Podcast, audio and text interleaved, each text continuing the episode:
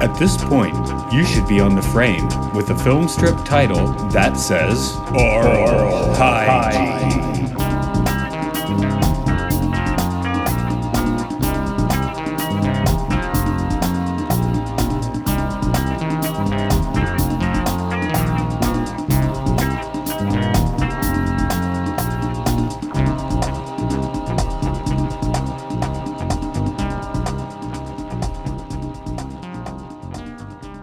Yellow. This is Oral Hygiene. It's a podcast where we talk about educational films, caught and experimental films, interesting documentaries. Matt is talking to you here. Andrew will be talking momentarily. That's right. I'm talking to you from here. Right. So uh, it's a it's a, do- a relatively recent documentary. I guess New York Times produced documentary. Yeah. Yeah, Um, 2019. and this is um the Britain's first female rock band. What was, what was the name? Yeah, Britain's first female rock band with the almost famous uh nomenclature attached, which I actually did Yeah. recently. So it's like we're kind of doubling down. Um, so about the the liver birds, even though it looks like they're liver birds, which is not a cute sounding name. which is weird because they're named after the liver bird, which is like the official bird of Liverpool, which we say Liverpool. So how do we? Why do we say Liverpool, but we don't say liver bird or liver birds? Because that would be a terrible name for a band of ladies. Liver birds. It It, kind of sounds- still is, Yeah. but I Anyway. had never heard of them. Had you? no, that's my that's one of the reasons I, I got on this one because as you know, I have like savant level knowledge of like you know uh, 60s music scenes and, and beyond jazz, all that. I have I have lots of musical knowledge, and this one is never.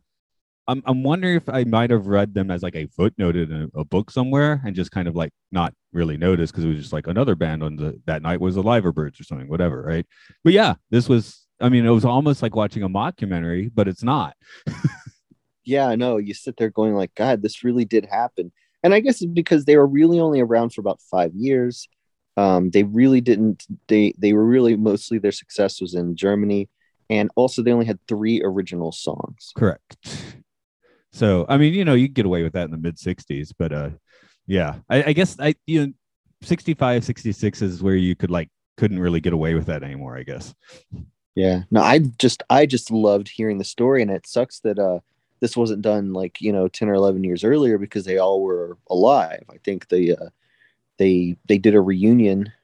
They they all lived to reunite in uh in the late nineties. But by the time this documentary was produced, there were only two living: the drummer and the uh, bass player singer.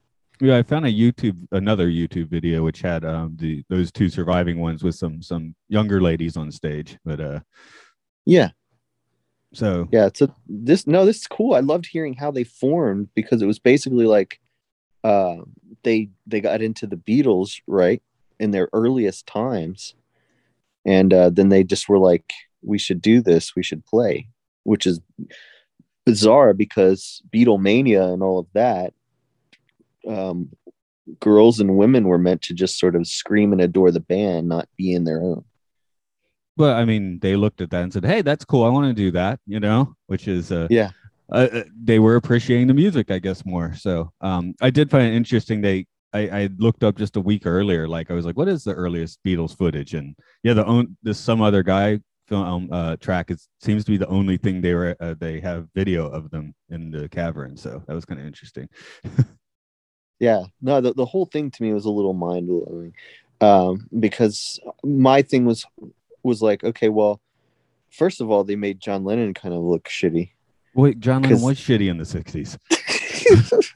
That's one of the that's one of the reasons I, I find Lennon interesting because he was a complete prick and kind of realized it and seemed to in later in life like you know like self improve himself. yeah kind of live as an apology for how he was or at least live out the rest of his life as a to make as a make good. But uh yeah because he was the one that told them i think they got backstage to meet the beatles and uh john told them that girls shouldn't play or didn't play uh guitar Yeah, once According Yoko was around, she would have slapped him if he said that. yeah no so you, you definitely know this is early but yeah, one of the mind blowing things about it was just how many bands. When she starts to list all the bands that the Liverbirds opened for, it's nuts. Right, right. It- it- again, it, it's almost like you know, like like the Mighty Wind, you know, bands or something. Exactly. It, that, But no, that's again, a it's perfect real. way to describe it. Yeah, but this really totally happened. Right, right. So I don't know. We used to play in lots of bands. I'm sure we said something probably not quite as um misogynistic in that way, but um, but I'm sure we said something absolutely horrible when we were 18 and playing gigs.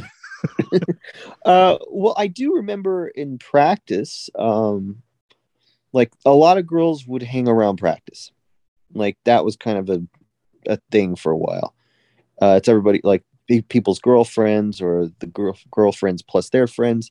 I can remember times when you know they were just all sitting on the floor when we were playing, and I remember like asking one because I knew a few of them could sing. I was like, "Does anybody want to just sing?" And I was never taken up on it. But I clearly remember after the Fetal Pigs, our first band, that uh, Chris Jones, which is on an earlier episode that he was in with us. I remember after that band um, dissolved, wanting the next thing we did to have a girl from our school be the singer. And I'd actually asked Kristen Pettigrew to do it. And she was going to do I don't remember why it didn't happen. But uh yeah, I, I can remember wanting girls in the band, not not the opposite. Yeah, yeah. I mean, well, I, I think the thing here is it's all female. I mean, there, you know, you got the Jefferson Airplane where you have prominent female member, or you know, like uh, Yeah. Fairport Convention, you know, Sandy Denny. Although I guess even all that's like a couple of years after this, but uh, yeah, it's just Mhm. girl groups like the Shirelles and stuff at this this point in time, really. Yeah, Oh, no, uh, it, it totally is. Sorry, one one one aside on those band practices. Do you remember what I'd show up with for my dinner? No, I don't.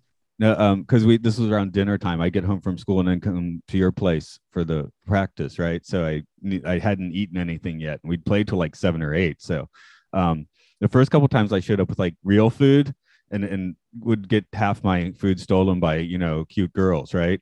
So I just started showing up with fried clams, and like nobody wanted that. Oh my god, fried clams. yeah, from like Long John Silver's or Captain D's or something. I just showed with fried Oh my God, clams, and yeah. then nobody wanted to share my food anymore. But that you know that that was yeah, no, that's a real technique because later when um we'd be out in the van like going somewhere uh, or on a, any sort of trip, um Dan, the drummer who also drove the van, he would always buy like the grossest snacks at the store or the most obscure brands, so nobody would ever want to steal what he his snacks that he had for the van. yeah, you find the weird thing you want and uh and yeah, you roll it that way. Yeah, so Um, nobody, no, I have no recollection of of the times we practiced or anything anyone ate. It's it's all very foggy for me. Something here that's it's one of them was like thinking about being a nun or something. That was That's trippy. so cool. It was, yeah. Mary, who was the uh yeah, who who played bass and sang. Um, because yeah, they're a four piece. And so they had drums, they had uh lead singer, they had guitar, and then they had bass. And so yeah, Mary was gonna be a nun, but she went for rock and roll instead. You just Well- all you usually hear about is the rock and roll lifestyle because they do talk about uh, some drug use, not like heavy. Uh, although one of them did eventually get hooked on cocaine, I think, and among other things. One of the ones that died had a drug problem, but not the nun. Right. Um, yeah, because there's a J-pop group of, uh, about 10 years ago, the Funky Monkeys Babies. Nothing funky about them whatsoever. Completely unfunky. It was like- Even yeah, that's that, like Japan's bad about that. There's like a band called Acid Man. I'm like, oh, that's gonna be awesome, like crazy dub, not just generic, like kind of like fake punk rock. so anyway, the the- acid part. I, I, it's just a name. It has there. There's um a girl, a female singer that goes by the name Superfly, but she's just a she's just a J-pop singer. She's not doing like you know like '70s funk or anything. That's She's that's not- the thing. Anyway, the point is, um, don't get excited that there it's a funky name. They, it was like super like not funky music because the producer would just stand at like a turntable or something, not really doing anything and waving his arms around. I mean, he did already done his job. He's a producer, but no live music. Two singers, not quite in key with each other, but they were a big band. But anyway, that producer famously quit to go become a Zen monk because he's like, my whole life. I, you know, my my family. I'm in the lineage to be the next Zen monk of this family, and so I'm going to be a big pop star for five years and then go be a Zen monk, which I guess is what he's been doing for the past eight years or so. That's pretty badass. No, I, I, the, I think the big thing about this is why didn't they become more famous? What was it that that stopped them from becoming uh, not as famous? And one of the decisions they made was the uh, the Beatles manager was actually interested in managing them, um, but they turned him down. Yep. It's it's like you know I've been making music with uh with Scott for years. He's like, oh, we just need to find our own Epstein, uh, Brian Epstein. Excuse me, you got to qualify that these days. oh God. yeah. So I actually he hasn't been saying that so much recently. So yeah, But no, yeah, it it's like, yeah. quite- you got to specify. they got they got him thrown in their face and turned him down. And, and again, like you mentioned, like it, well, um, the Rolling Stones, their manager basically locked Mick and Keith in rooms said, "You're not coming out till you write five songs." Mhm. Like they were, Yeah. the Rolling Stones were not interested in writing songs; they got forced into it. So maybe you know, if they had gotten a little more pushed, uh, that could have happened. The, the Beatles were pretty quick to write songs on their own, of course, and then start giving them out to other people. But uh, Yeah, there was um you know, so when I watched it I wondered that. I also wondered about their image because they were they were not dressing like a like a, a girl group would dress. You know, you you think of like the girl bands and you think of groups like Fanny or the Runaways. You know, there was like a, a conscious sort of sex appeal that these bands had. But that wasn't something that the Liverbirds were interested in doing. No, they. They wanted to basically dress more or less like the the boys. I guess they had a little bit more floral and stuff, which just made them look psychedelic a few years early. But Yeah, yeah, but Um, there, yeah, there wasn't a whole lot of that either. I feel like it's kind of a similar look that uh, Moe Tucker and the Velvet Underground had. It is no, you're that's a great way to describe it. They just, yeah, they're they're one of those. You used the term early on in the in the show of almost famous, and it's they were like playing to large crowds. They were really well liked, but um, if there, I think if there was one thing that made the difference with them, and they're not regretful or anything. I mean, it's the the new interviews and stuff which propel the narrative of the documentary. Um, they seem to be more glad that they became lifelong friends. That's kind of what they got out of it, which I thought it was wonderful. But uh, when watching it, you can't just think, you know, if they'd have done this thing, would they have gone elsewhere? Do you think it would have mattered, or it just the world wasn't ready for something like that? Like the pop music wasn't ready for something like that. It was male dominated. I think They peanut been a butter was a bad choice. well, it would be for me because I'm deathly allergic to it. Oh right, but I mean as a song too, right? It's just that's not a good song. no, it's not. And if they put jelly in there, well, you basically have a what a maxi pad with shit and uh, uh, blood clots on it. Yeah, and then they play. I think the next cut was one of their original songs, and it wasn't bad at all. So it's like No, it wasn't, and I think- songs. I, I feel like Mary was the one that wrote them. Like she may have Uh, been the nun. Ac- no, actually, uh, Pam was the guitarist. oh, it was Pam. Okay. Yeah, yeah, yeah. I, I Yeah, but, checked that uh, right before we got on on the line. Oop. So, uh, But there is a there is a musical, a stage musical about them, and uh, it seemed like it was kind of a hit, and they're actually part of it. They come out at the end and play with the like actors who are, who are supposed to be their group. Right. So the surviving members come out on stage. I thought that was great. Yeah. Like I say, you can see I, I, I did run a few uh, extra YouTube videos, which uh, had the full one of that. So it's kind of interesting to see. Cool. Um, yeah, I would love to see video of the '98 reunion Yeah. I, with all four. I put it in my um, notes, but I, I, I listed what my, my 60s girl group is. What is it? Well, you, okay. If you don't remember, you got to take a guess. I don't remember. The I have no guess. You've heard the Shags, yeah. I totally forgot about the Shags. because they that is just weird stuff. So God. talk about Twilight Zone.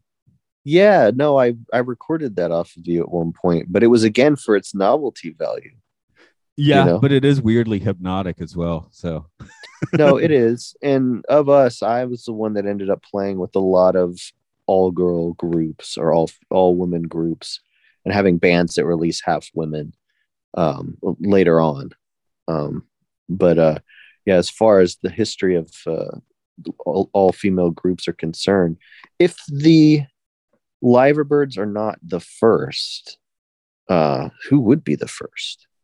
Um, well, like, yeah, I guess we can't count the girl groups because they they would have already been around. Keep in We're mind, this is, rock groups. this is about the time the self-contained band really becomes a thing too. So you couldn't have gone too much earlier, you know? No, and uh, you know, if you go earlier than that, well, there's no real rock and roll per se. Yeah, I'd like say what- you know the Crickets would be the the closest thing you're going to get before about '62. yeah. So maybe they were. Because otherwise it's you know it's vocal girl groups right? So um and i'm trying to think of what what is the first uh like straight up like rockers? Because uh i you know the runaways is what comes to mind but i'm not sure that's correct. Yeah, it's either it's either Fanny or the Runaways, and I feel like there's a documentary coming out about them. yeah so uh because that that's definitely different because um you know 63 especially in england they're still you, they weren't really going nuts yet you know No, they not weren't. on stage but the idea of putting it together in a in a in a space where men were kind of the ones dominating it i think that's i mean that's where the the appeal lies for me just to hear them say that that was their their kind of mo that they really wanted to do the same thing well, initial pioneers usually have a pretty tough road to hoe. I mean, you know, with filmmakers, we some of the filmmakers that we do here, you know, we've done the uh, cinema and transgression folks, we've done Stan Brakhage. It's like those those guys never had a ton of money, you know, No. And not that many people have really seen their work, but it's permeated into other stuff. yeah So being like you watch seven and you're like, oh wow, those are cool credits. Everyone saw seven, right? Well, that's because Brakhage figured out how to do that stuff. Yeah, no, it's true. And being the first, at least having this sort of recognition in their lifetime before they're all dead, I think is great. So that's why uh, this documentary is so cool, is because you actually got a couple of them before. I mean, because they're still alive, but for how long? Yeah, because I'm sitting here trying to think of another um, '60s girl group other than the Shags, like all girl group, and I'm kind of not hitting anything. No, no, someone would have to. And if there was, you would probably know. But I do think it's cool that you had no awareness of these yeah, uh, prior to seeing this. So that's right. that's yeah, that cool. blew my mind. Again, that's why I kept. Am watching a mockumentary? I'm not. This is weird. yeah no it's a yeah it's it, it's a part of a series at the new york times i don't know if they still do it but yeah in 2019 they put this out so um, i had no idea who they were either and thanks to this video we do um, so what what is your ultimate girl group? Because of course, uh, you know, we got lots more from the '90s up, which is good. yeah so all all women group ultimate Yeah. all women group Yeah, Oh, for man. you. for me um i would say big joanie probably they're the best Oh, actually, I don't know. I thought you were going to say something, you know, Bikini Killer, Sleater-Kinney, or something. So, uh, no, I really enjoy those groups, but I don't tend to listen to them as much anymore. Um, I tend to m- enjoy uh, some of the newer stuff, and uh, Big Joanie's probably my favorite. So if you get a chance, check them out. yeah. not it's not a band, of course, but um, I've always really liked uh, PJ Harvey songs from the city, songs from the sea, or whatever it is, which is weird because I Mhm. actually don't like most of her albums. Not not that there's anything wrong with them. It's just not, you know, like what I feel like hearing that day. It's a little, it's a little, it's a little too angular, I guess. Yeah, no, it can be abrasive at times. You got PJ's got so many different records that you can kind of almost put one on to fit the mood. She's got a lot of different. yeah that that particular album though really does do it for me that that's for me i've always thought that's what um wayne's girlfriend should sound like in wayne's world she'd Oh. come off doing that instead holy crap of course then she would have teared wayne's head off but no, uh, stories from the city. Yeah, that's um, that that that one's a more accessible. Uh, a lot of a lot of like kind of poppy. yeah i'm aware that's that's poppier than her normal jam but um and actually i think one of her more recent ones i liked pretty well too is it let england shake so you know it's like definitely Yeah. someone with talent that just isn't always doing the sort of thing i'd like to hear basically Yeah, no, but yeah, I yeah, Big Joanie probably. I just really love. I love their sound. Um, I love the all, like all everybody on the, their instrument is like really, really, really unique in what they're getting out of the instrument. Uh, the sound does come out accessible. so yeah, which which is important. Um, uh, I, I think a few years ago I was rolling through the Sleater-Kinney, which I, for me that's about a 50-50 rate, which is pretty good because a lot of bands you know suck harder than that. So yeah, no, all hands on the bad one's my favorite uh, Sleater-Kinney record. I, I like them all, but that one's my favorite. Although I, I do have to admit I like Portlandia better in the end, but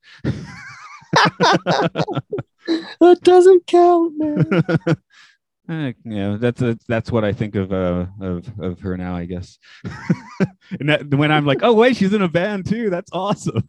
oh yeah, anytime they they have a band in the show, it's always funny because you're like, oh right, right. Well, yeah. In that case, both of them are like pretty top flight musicians.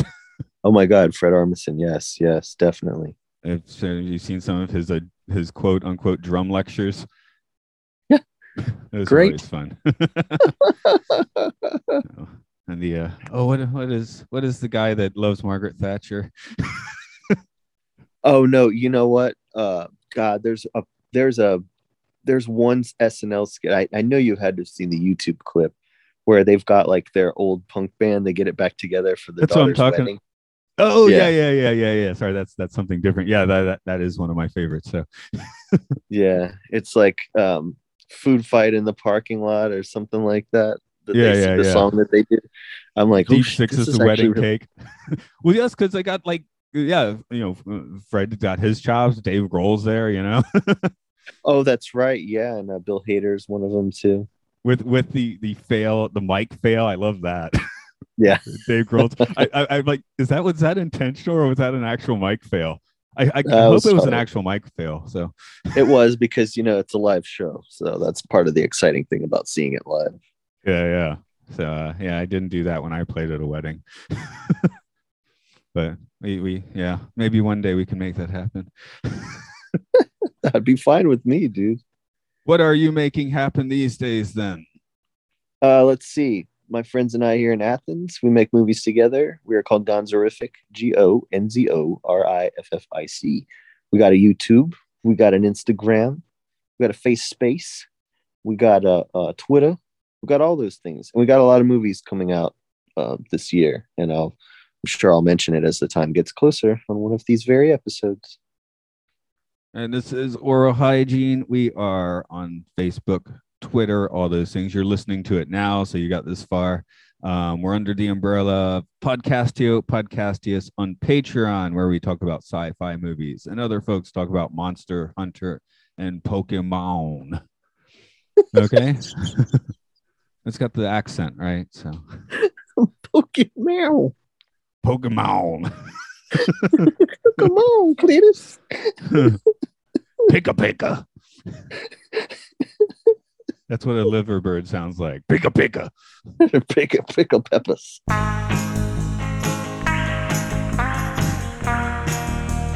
Did you advance the film strip? Are you on the final page? Well done.